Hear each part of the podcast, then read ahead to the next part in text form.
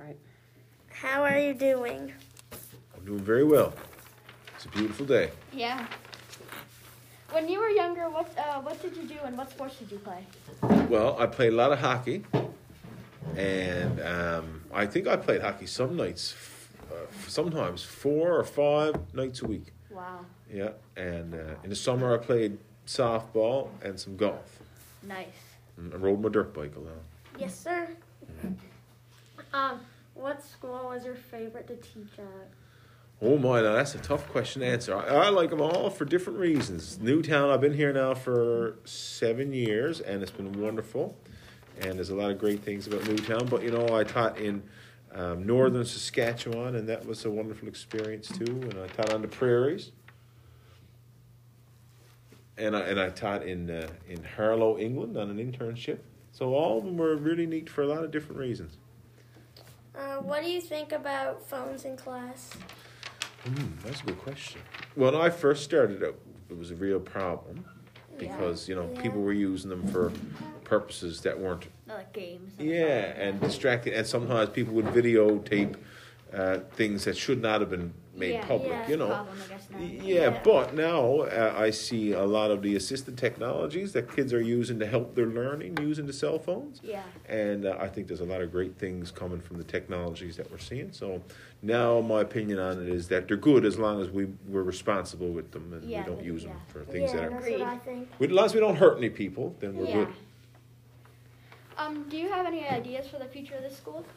This school, I think we're heading in the right direction. I really like all the technology that's coming into the school, and and and everyone seems to have access to it now. Who who needs it? So that's a really good thing. Yeah. and uh, I really like I really like our outdoor classroom. I think that's fabulous. Yeah, I like that. It's Mhm. new. hmm Um, where did you grow up? Upper Gullies in Conception Bay South. Cool. Yeah. And I went to Queen Elizabeth High School in Foxtrap. And I was a cool dude. Let me tell you. Yep.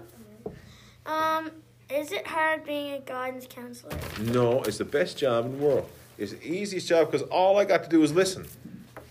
And sometimes I, I don't even solve any problems, but sometimes as long as I listen, I'm I think I do better, yeah. makes it good. And sometimes we don't have a, a easy solution to problems, but as long as you listen, and I enjoy uh, listening to your all your stories because we all got a story, and everyone's story is different.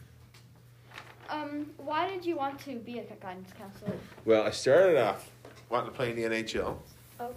and then that didn't work out. So then I, I said, well, I want to be a, a school teacher. So Yeah. I, I started off teaching math and science, and I uh, I really enjoyed that.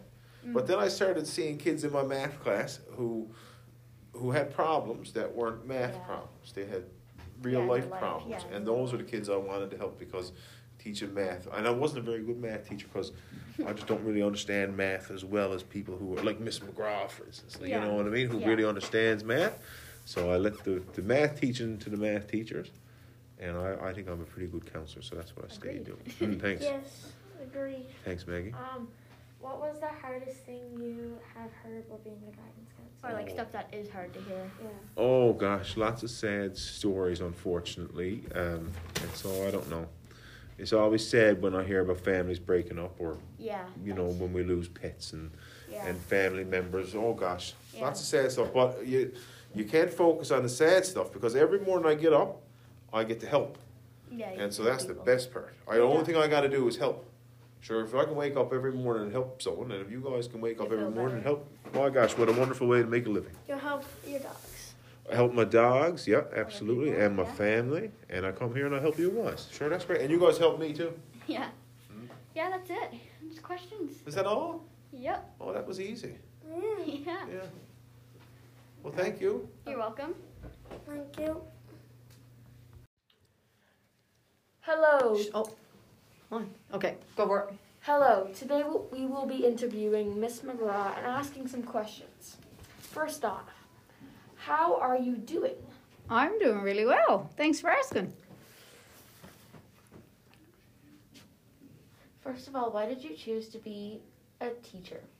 I knew when I was probably six or seven years old I would be a teacher. Uh, the school setting is my favorite place to be. I always was. When I was a student, when I was going to MUN, it was my favorite place to be.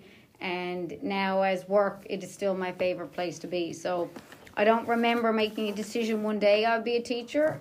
As long as I can remember, I always said I would be a teacher. What was your biggest accomplishment? Um, my biggest accomplishment is probably my two daughters. They're doing really well in school, and they're they're nice, kind girls. So that's probably what I'm most proud of. So that would be my biggest accomplishment. Um, what was your main inspiration to be a teacher? I had a teacher when I was in grade 12. His name was Melvin Critch. And I always wanted to be a teacher, like I said, but he totally changed me as a person in terms of, you know, making sure that was exactly what I wanted to do. He was the kindest, gentle man. Um, he's no longer with us now. He died a few years ago, but I had told him many times since I became a teacher that he was my inspiration he I wanted to be someone like him. I wanted to be just a good teacher like him and a kind person like him in the school setting. What is your next goal in life? Hmm. Um, I have a lot of personal things that I'm doing, like at home with Renos and stuff. I guess a bigger goal I would have would probably be with my uh, job. I I'm interested in being in administration. So I'm down here a fair bit learning from Miss Baird Whalen and Miss Pomeroy. So that would be my uh, my goal in terms of my work. Um, what is your dream job in the school? In the school, I have it. Grade five classroom teacher. That's a dream job. I love it. I get to have fun with the kids every day. We go outside. Uh, if I could pick any job in the school system, it would probably be a math teacher. I would love to be just teaching math.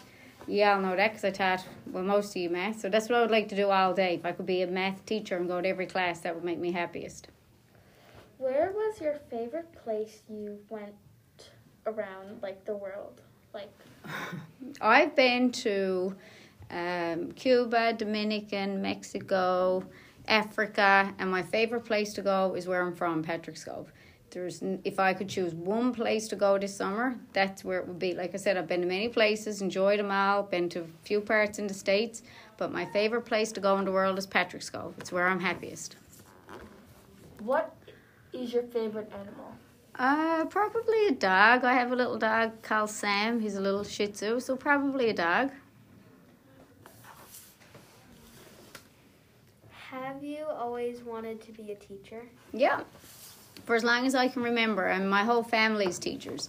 And about five or six years ago, we got a journal for our mother as a gift, and it was a pile of questions for her that she would pass down to her grandchildren. And one of the questions was, what did she want to be when she grew up? Now, she stayed at home, so she worked in the house, she took care of us in the house. But she had said in that journal that she wished she was a teacher. None of us knew that. So Almost all of us are teachers, but that was one of the things my mother wanted to be as well. Do you have a master's degree? I do, yeah. My master's is in leadership. Would you like to work in the office full time, like a principal?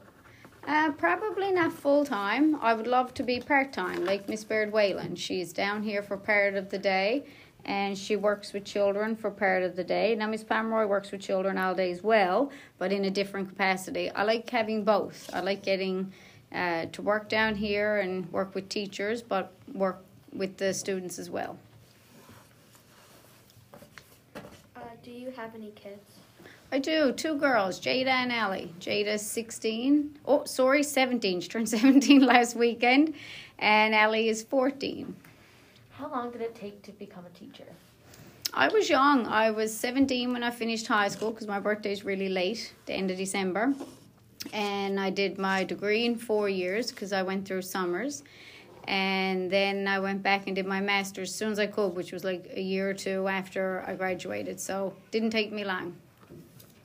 Um, if there was anything you could change about our school, what would it be?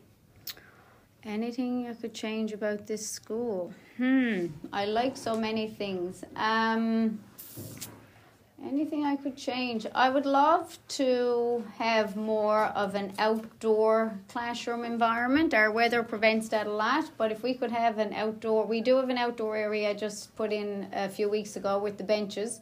But if we could have more of that, I'd be really happy.